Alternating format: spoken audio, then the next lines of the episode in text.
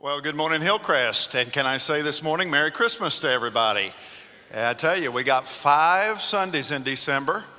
And so we're going to be, we're going to max it. We're going to stretch it out. And we're going to have, I mean, the way things are going in our culture, we're going to start having poinsettias here just after Halloween. Somebody say amen. I mean, we're going to stretch it out and we're going to enjoy the season. The place looks great uh, today. And again, five Sundays. And so we're going to have to keep these babies watered, or they'll be by the end of the year looking like Charlie Brown's Christmas tree. And we can't have that at Hillcrest.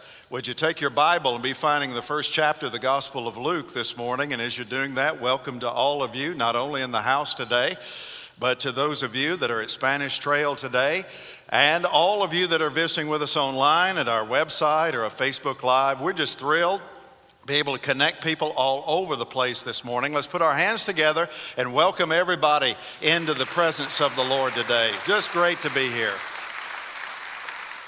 I'm excited. We begin a new series of messages. And by the way, thank you to Brian Davis, who uh, brought our culminating message in our series through Acts uh, this time last Sunday. And I know he blessed you with great inspiration from God's Word. I'm anxiously awaiting him to ask me to help him lead music one Sunday in December. And uh, in return for that, but no, we always enjoy. We've got a great teaching team at Hillcrest, don't we? We got deep bench, and we're so thankful for all of our staff pastors who fill our pulpit. And I never have to worry when I'm gone. I can rest easy knowing that our people are going to get fed a steady diet of God's Word, and we hope to continue that certainly this morning. If you're a parent here today, most of you at one time or another have uh, been given uh, kind of a cheesy article of clothing by one of your kids. It says one of two things something like, World's greatest mom, world's best dad, world's best grandpa. Eh, how many of y'all have ever gotten that from your kids or grandkids? Now, of course, all over the room. And if you're like me, I know immediately what you think. Oh man, do I really have to wear this cheesy piece of clothing? That's probably the first thing that comes to mind. But wear it you must, and wear it you should, because your children are communicating something of great value to you by giving you that very humble kind of gift. It's a reflection of the person that they value us to be. Now, today we begin a series of messages from some of the major biographies of the birth narratives of the Lord Jesus Christ. I don't often do full length Christmas series for four or five weeks. I usually do a Christmas message the Sunday before Christmas and a Christmas message on Christmas Eve, and that's about it. But occasionally we'll do something of fuller length, and our people typically love that. God's people love to talk about Christmas and to be reminded of the wonder and the joy and the glory of God penetrating the dark world with the light of His Son, the Savior of the world, the Lord Jesus Christ. And in this series, we're going to be looking at five or six of the important characters that make up the biographical stories of the birth narratives of our Lord Jesus Christ. And today we're going to start, I think you would agree, where we should start, and that is with the mother. Amen. Honestly, we have no idea whether or not Mary was, in fact, the world's greatest mom. We, uh, we don't know anything about her parenting skills. We don't know if she yelled a lot. We don't know if she got upset. We don't know how she disciplined her children. We don't know anything about her. In fact, we really don't know anything about the Lord Jesus Christ from the period between his birth and about the time he was 12 years old and really have scant information about that period in his life. And so there's this big gap between the infancy of Jesus and the time he burst onto the scene as a 30 something year old adult. Preaching the kingdom of God is at hand, but I think that we can say uh, without doubt that Mary of Nazareth is, at the very least, a mom for the ages. Uh, we might even be able to say she is the world's, maybe not the world's best mom, we don't know. But we can say, I think, that she is the world's most important mom. Simply because God chooses her out of all the women on the planet to be the mother, to conceive, carry, and bear the one who would be the Messiah, the Savior of the world. And I think that would make her to be incredibly important. Would you not agree? Mary's important for those reasons, But I want you to know this morning that Mary is important for reasons that lie beyond the identity of the child she bore. She's important in many ways because of her own character. We love Mary because she's what we would call an accessible character. She's not someone who's above us. She's not somebody that's better than us. She's not someone that's necessarily more spiritual than we are. In fact, she's somebody who is very much like us and someone who has very much to teach us. Can we begin by looking at this very familiar passage, Luke chapter 1, beginning in verse 26? God's people ready to read, say amen this morning. In the sixth month, the angel Gabriel was sent from God to a city of Galilee named Nazareth, to a virgin betrothed to a man whose name was Joseph, of the house of David. And the virgin's name was Mary. And he came to her and said, Greetings, O favored one, the Lord is with you. But she was greatly troubled at the saying and tried to discern what sort of greeting this might be. And the angel said to her, Do not be afraid, Mary, for you found favor with God. And behold, you will conceive in your womb and bear a son, and you shall call his name. Can we say it out loud together? Jesus. And he will be great and will be called the Son of the Most High. And the Lord God will give to him the throne of his father David and he will reign over the house of Jacob forever, and of his kingdom there will be no end. And Mary said to the angel, How will this be, since I am a virgin? And the angel answered her, The Holy Spirit will come upon you, and the power of the Most High will overshadow you, and therefore the child to be born will be called Holy, the Son of God. And behold, your relative Elizabeth, in her old age, has also conceived a son, and this is the sixth month with her who was called barren. For nothing will be impossible with God. And Mary said, Behold, I am the servant of the Lord. Let it be to me according to your word. And the angel departed from her. Heavenly Father, this morning we would humbly ask that your Holy Spirit invade and pervade this house of worship this morning. Have complete reign and be in complete control. Bind the devil and give him no influence, that the word of God might be cast, heard, planted, and received today, that our lives may be changed because we've been in your presence. And it's in Jesus' name we pray. And everybody together said, Amen. Let me give you this morning, uh, using this as our backdrop, four very simple yet important takeaways from this accessible character named Mary's life, things that are important to your life and mine as disciples of the Lord Jesus Christ. There are four simple things I think that we can learn from her life. The first is simply this, and it will be good news to most of us here today Mary was a nobody. She was a nobody. Aren't you thankful that God can and most of the time does use nobodies? Amen. That's how God operates in the world. This is really the first thing that we draw out of this very familiar Christmas narrative in the Bible. Mary was totally, completely insignificant. She's young, she's, a middle school, she's in middle school for crying out loud. Acne has started to invade her face. She's a giggly kind of young valley girl, more likely than not. She lives in a one horse town in Galilee, a place that generally was ridiculed by the high and mighty in Jerusalem because it was considered what? Backward and hokey. Mary is not a mature young woman.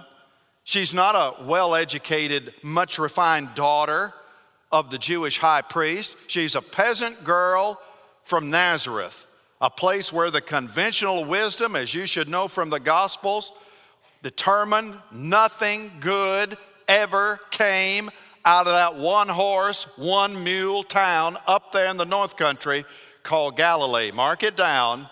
Mary was a nobody. Now, from the perspective of the world, then as now, that wouldn't have been good news. That would have been bad news. In fact, it would have been disqualifying news. Because if you want to change the world, you don't start with a peasant girl from an out of the way place where nobody respected. Don't you go to the daughter of Caesar for crying out loud? Or would you not start with the daughter of the governor?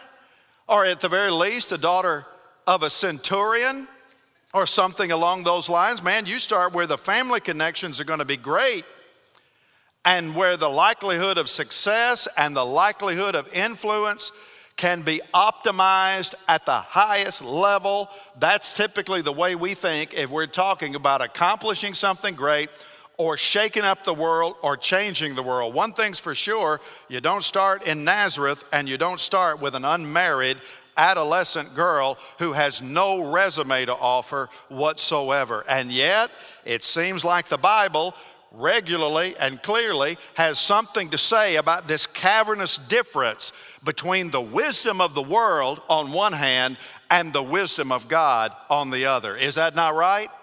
We would agree this morning that what the world calls wise, God often calls foolish, and what the God calls wise, the world often stamps as foolish. Notice 1 Corinthians 1 and 27. But God chose what is foolish in the world to shame the wise. God chose what is weak in the world to shame the strong. God chose what is low and despised in the world, even things that are not to bring to nothing the things that are, so that no, this is important, so that no human being might what? My boast in the presence of God. I'm telling you, if there's one thing consistently clear throughout the Bible, it's that God works according to grace and not according to merit, not according to what you and I have to offer Him. God's call on a person's life has nothing to do with qualifications, nothing to do with achievement. Nothing to do with education, nothing to do with family lineage. It has everything to do with His sovereign purpose and what He wants to accomplish. And it has everything to do, when it's all said and done, with nobody in the flesh getting the glory, but the glory going to God alone. The thing about qualifications and achievement, I'm telling you, here's the problem they get in the way. They get in the way. They get in the way of what God wants to accomplish. And so his tendency is to call what we might say is underdogs. There is this very real thing, this underdog motif that runs from Genesis all the way through to Revelation. And the great men and the great women of the Bible were not persons of high qualification or high achievement, they were all underdogs. They were all flawed characters in some way, shape, or form. And that was purposive on God's part. God graces underdogs with supernatural power so that when the victory comes, there's no way they could ever claim the credit. God alone gets all the glory for the great things that are accomplished. And that's what happens with Mary. We don't know much about Mary, but what we do know is that she was somebody who had what? Found favor with God. That word favor, in fact, that's the angel's first words to her Greetings, O favored one. that word favor is the root from the Greek charis, which is our word for grace. The word favor and the word grace basically come from the same word. One of the most important of all biblical words, and it just simply means to be the recipient of unmerited or undeserved kindness or favor. Mary had been graced by God for a very special, unique, once in all of history purpose, and she hadn't done a thing to deserve it. She hadn't done a thing to achieve it, hadn't done a thing to merit it. What a wonderful privilege, and it was all to her by God's sovereign choice, the grace of God alone. And when this angelic encounter with Mary was over, don't you know she was going to know that? In fact, she'd be quick to confess it. Right after this passage of scripture is this song in your Bible, and it, will be indented as if it were prophetic words, but it's poetic. And it's called the Magnificat. It's the song of Mary that comes in response to this word of revelation from heaven that God was actually going to use her to fulfill the significant promise that He'd made to Israel and to the world. And look at what she says down in verse 46 My soul magnifies the Lord. And my spirit rejoices in God my Savior, for he has looked on the what? On the humble estate of his servant. For behold, from now on, all generations will call me blessed, for he, not for me, for he who is mighty has done great things for me, and holy is his name. Do y'all see that? How important is that statement, that realization? That's just as humble a thing that she could have said, and she realizes it. All the emphasis, all the credit, all the glory goes to God alone. And that's why it's a mistake. Are y'all listening? Say amen. It's a mistake to venerate Mary. It's a mistake to deify Mary. It's a mistake to pray to Mary. The Bible never teaches that Mary was without sin. The Bible never teaches that Mary remained a virgin after the Lord Jesus Christ was born or that she gave grace to others. What it does teach is that she received the grace of God in the sense that God sovereignly chose her out of all the other women who dotted the planet in His divine timetable to be the mother of the Son of God, not because she was more deserving than anybody else, but simply according to His grace in the same way He chose Abraham in the same way he chose Moses, in the same way he chose Gideon, in the same way he chose David, in the same way he chose Saul of Tarsus for crying out loud. Underdogs, every single one of them, in some way, shape, or form. So never think, I want you to know this, never think that you are so insignificant that God could never use you. I hear that all the time and have heard it for 30 years in ministry nearly. I'm just so inadequate. I'm so unqualified. Well, guess what? You are, but praise God, He wants to use you anyway. This is the kind of attitude that fits right into the palm of a potter who takes lumps of clay, jugs of mud, and shapes and forms and uses them to make His name great throughout the world. So God wants to use you. You're exactly the kind of person that God can and desires to use. So Mary was a nobody, but not only was she a nobody, secondly, you probably already know this, she was a virgin. God's up to something very supernatural here, and we see it beginning in verse 31. Behold, you will conceive in your womb and bear a son, and you shall call his name Jesus, and he will be great and will be called the Son of the Most High. And the Lord God will give to him the throne of his father David, and he will reign over the house of Jacob forever, and of his kingdom there will be no end. And there you have, brothers and sisters, the birth announcement of the Messiah, who the angel calls in unmistakable terms the Son of God. Now you can imagine how confused this young girl probably was.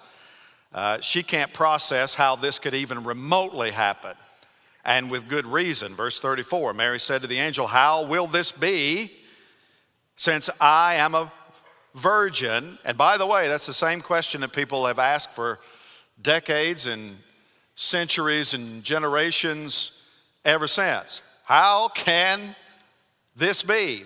I probably don't have to tell you. I think the most debated miracle in the Bible is the resurrection of Jesus Christ. I think the second most debated miracle in the Bible is the virgin conception of the Lord Jesus Christ, the conception of Christ in Mary without the help of a fleshly uh, man, a fleshly human being, through the sexual act. Uh, it's very controversial, more controversial, I think, than even intelligent design, how the world started. I think that's ingrained in most people. They just, they just want to poo poo it. But the reality is, this is the most debated miracle in the Bible outside of the resurrection. And remember, the person that's writing this is Luke. And what was Luke's occupation? Somebody say it out loud. Luke was a, a doctor.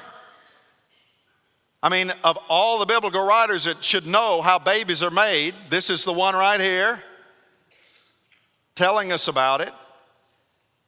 And we're not talking about a normal baby here, are we? Mary doesn't have the advantage like we have of 2,000 years of biblical teaching. And so this is really hard for her to process. How will this be? How's this going to happen? And verse 35 gives us the answer. The angel answered her, The Holy Spirit will come upon you, and the power of the Most High will overshadow you. Therefore, the child to be born will be called holy, the Son of God, for nothing, love this, nothing will be what? Impossible with God. Now, this is a plan that is without a doubt completely supernatural, and Luke presents it as fact. God the Father, by means of the Holy Spirit, came upon Mary, overshadowed Mary. It's another act of divine grace. Divine grace action number one, God calls Mary. Divine action of grace number two, God overshadows Mary in a way that can't be explained according to the laws of physics, the laws of nature, the laws of common biology. In fact, that's what makes it the very definition of a miracle because this is the unique conception in the history of the world, which, by the way, is the way that it had to happen. See, the whole reason that this child is born of Mary in this way is because of our fallen sinful condition and our need for a sinless Savior. It had to happen this way. Because if it doesn't happen this way, none of us have any hope to ever be forgiven of our sins. If Jesus had simply been the physical offspring of Joseph and Mary, then he would have been another mere mortal just like you and me. He would have been born in sin he would have had the same inherited sin nature that we have. And one thing's for sure a depraved human being cannot die instead of and in the place of and for another depraved human being. That won't work. It had to be a sinless Savior, a sinless Son of God, perfectly holy, perfectly righteous, which meant that not only did this Son of God have to come from God, he had to be God. Our sacrifice had to be God. And that's what you have in Jesus. You have the unique personality, the God man, one person, two divine natures, fully human, fully divine. And that's what qualifies Jesus to fulfill this God appointed mission to save his people from their sins. And let me say it this morning. Are y'all still with me? Say amen. That's why you can't deny the virgin birth and be a follower of Jesus Christ. To deny the virgin birth is to deny the faith. It's to deny the historic Christian faith. It's that critical. Because if there's no virgin birth, there's no unique Savior, no unique Christ, no unique God man. And if there's no unique God man, then there is no sinless Savior. And if there is no sinless Savior, there is no power in the cross, there is no effectiveness of the atonement, and if there's no power in the cross, there's no hope for you. And there's no hope for the world. So, this is about as important as it gets in the Bible. So, this is heady, heavy stuff, which reflects the third thing that we notice about Mary Mary was a nobody, Mary was a virgin. Thirdly, Mary was afraid. And I think if Mary were here today, that's exactly what she would tell us. In fact, the text does tell us that. Mary was greatly what? Greatly troubled. That's right. Did you know that's the only time that word's used in the whole New Testament? Extremely rare word that means just total confusion and absolute uh, perplexity. She just has, she is totally upside down, inside and out. In fact, her fear was not so much, I think, with the presence of the angel. Man, I see an angel, and that's going to shake me to my ankles. But I think that the fear is not so much with the presence of the angel, I think the fear is with what the angel is communicating to her. And if there's a consistent strain that runs through each of these biographical studies from the Christmas narrative, that we're going to look at, it's this. All of them, if they were here today, guys like Joseph and the angels or the, uh, the shepherds and uh, the wise men and even Herod to some degree, I think if they were all here today, you know what they'd say? You know what we learned from this? Expect the unexpected.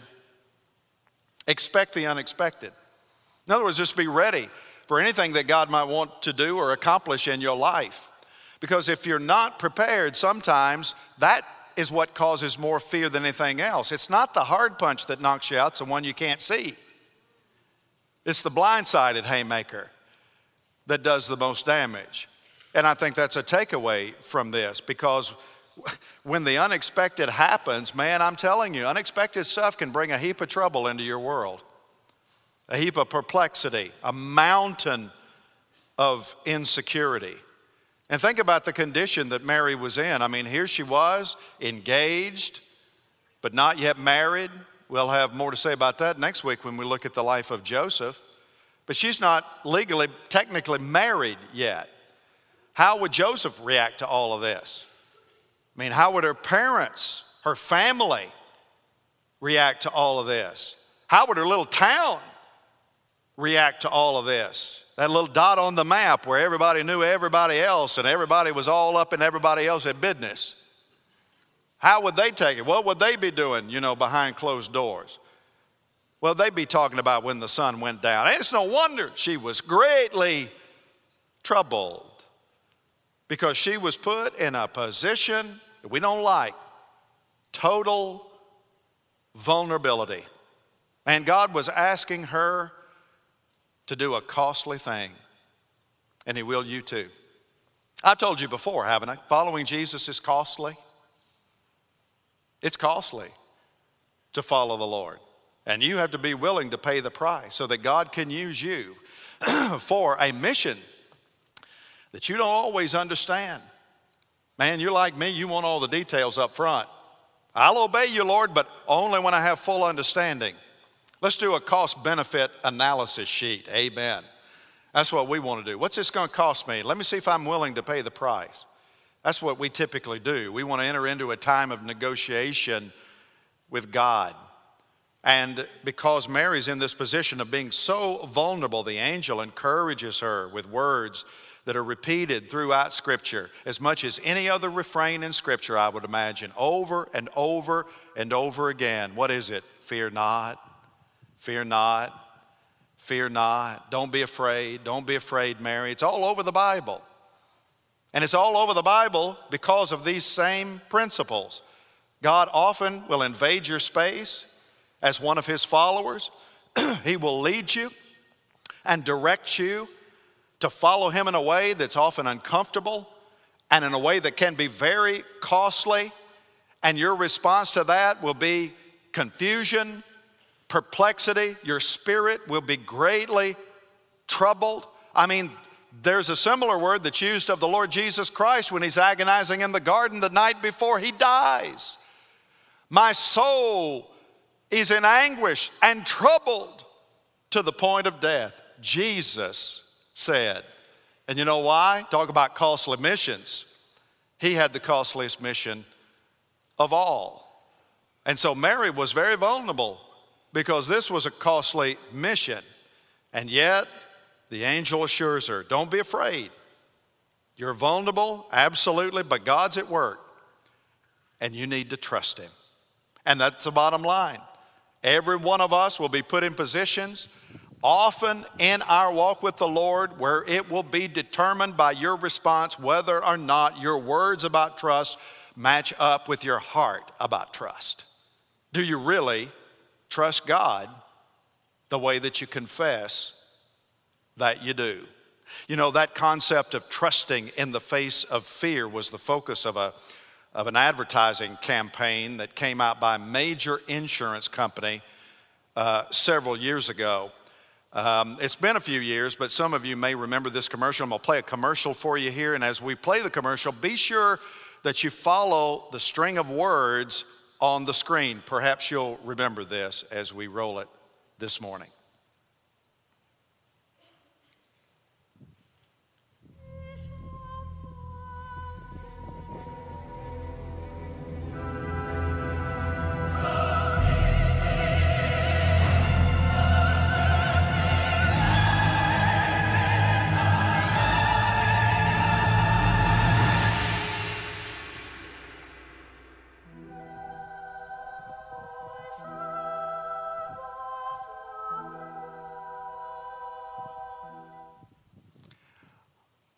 Man, I'm telling you, if I ever need insurance, I'm calling the St. Paul. Amen. like their name, too, by the way. Isn't that great? Did you notice? Trust is not being afraid, even when you're what? when you're vulnerable. Very good. That's a great, great ad. I just want that little girl in my house on Christmas morning opening presents. She's such a cutie. Man, she stared that rhino down, didn't she? Didn't flinch, didn't move. She stood firm in faith and she confronted her fear. And you need to know this vulnerable you will be from time to time if you follow closely the Lord Jesus Christ in this crazy world. In those vulnerable moments, let me ask you a question Where lies your trust? Where lies your trust? Do you really trust God? I don't know what you find security in today 401k, 403b, stocks, bonds, mutual funds, cash accounts, relationships, job, uh, institutions, Uncle Sam, federal government, armed forces of the United States. Where do you find your security? I'm just saying, all those things are great, but when life and reputation are on the line, you better learn to cast your fear on the Lord and find your security in nothing but the Word of God alone. That's what Mary does here, and that's what makes her great. She trusts in God's Word alone. And when you do that, you know what happens? Y'all with me so far? Amen. Mary was a nobody, Mary was a virgin, Mary was afraid. but when she got that word of encouragement, thank God, forth, Mary was willing. She was willing to be used by God to accomplish something great in the world. In fact, her response to this revelation is really remarkable. Just a few verses earlier, uh, Zechariah, who is one of the priests of Israel there in Jerusalem, he wavers in unbelief when the angelic uh, uh, uh, visitor from heaven shows up to give him a similar kind of deal. Your wife Elizabeth is barren, but she's going to conceive, and it's not going to be a divine conception. Y'all going to do it the old fashioned way, but she's barren, and that's going to make it just as much a miracle. And uh, she's going to have, and Zechariah couldn't believe it. In fact, he wavered in unbelief, the Bible says, and demanded a sign when he told, was told he's going to be a father in his old age. But, but the thing about Mary, radically different. Zechariah has his hesitancy, he backs up, he reasons with God, he wants some kind of assurance, and God kind of Im- immediately judges him for that. But we don't see any of that in Mary. I mean, this little adolescent girl for crying out. Don't see any of that. I mean, maybe she, maybe she just has a lot to learn, but she just trusts God instinctively. No objection, doesn't ask God for a fuller explanation. She just believes. Verse 38 And Mary said, Behold, I am the servant of the Lord. Let it be to me according to your word. And the angel departed from her. Man, you're talking about instant obedience. You don't even see that out of the Savior of the Old Testament, whose name was Moses. I mean, remember, Moses, Moses had more excuses than Walgreens has pills for crying out loud. Just bantering with God as to why this was totally a mistake. And you don't even see that out of this young girl. The word translated servant. It's funny that she identifies herself as a servant, which would principally be the way that the child that she would bear would identify himself. For the Son of Man came not to be served, but to serve. Isaiah, four times in his book of prophecy recorded in your Bible, has these expanded songs of the servant that are all messianic in nature, four of them. And all of them point to the coming Messiah in language that implies that the one that is to come will be the servant of the Lord. And this is how Mary describes herself. It's a word that literally means slave, doulos. It's the slave concept, which simply means she is totally attached to the will of God and completely committed to do it. This is just total obedience, and I'm telling you, this is why we don't deify her, we don't venerate her, and we don't pray to her, but we ought to honor her. And it's why we do. Not because she was divine or qualified by rank or status to bear the Son of God. She was not. But we honor her simply because she was willing to submit herself to God's plan for her life, even though it might mean embarrassment, ridicule in the community, rejection by her groom to be, possibly even death. 30 years after this, a woman would be caught in adultery during the ministry of the Lord Jesus Christ. And what was the crowd intending to do to her? Maybe. That would have been the case here. We don't know. I'm sure she thought about it. And yet, Mary simply did. She was a disciple before being a disciple was cool. Because there's something in the Bible where Jesus would say, If anyone would come after me, let him deny himself, take up his cross, and follow me. And that's what she does. She trusted God, she denied herself, she took up her cross, and she followed the will of God, which is the very definition of what it means to be a disciple. Brothers and sisters, if Mary's life convinces us of anything, let it be this God can use the least of people to accomplish the greatest of things. But here's what you have to do you have to face your fears, trust God, and then walk confidently in faith to accomplish the will of God. That's what a disciple does. Because a disciple believes the same thing Mary had to believe. For nothing will be what? Impossible with God. It was true for her, and in the will of God, it's still true for you and for me. This is God's word. Let all who agree say, Amen. Amen.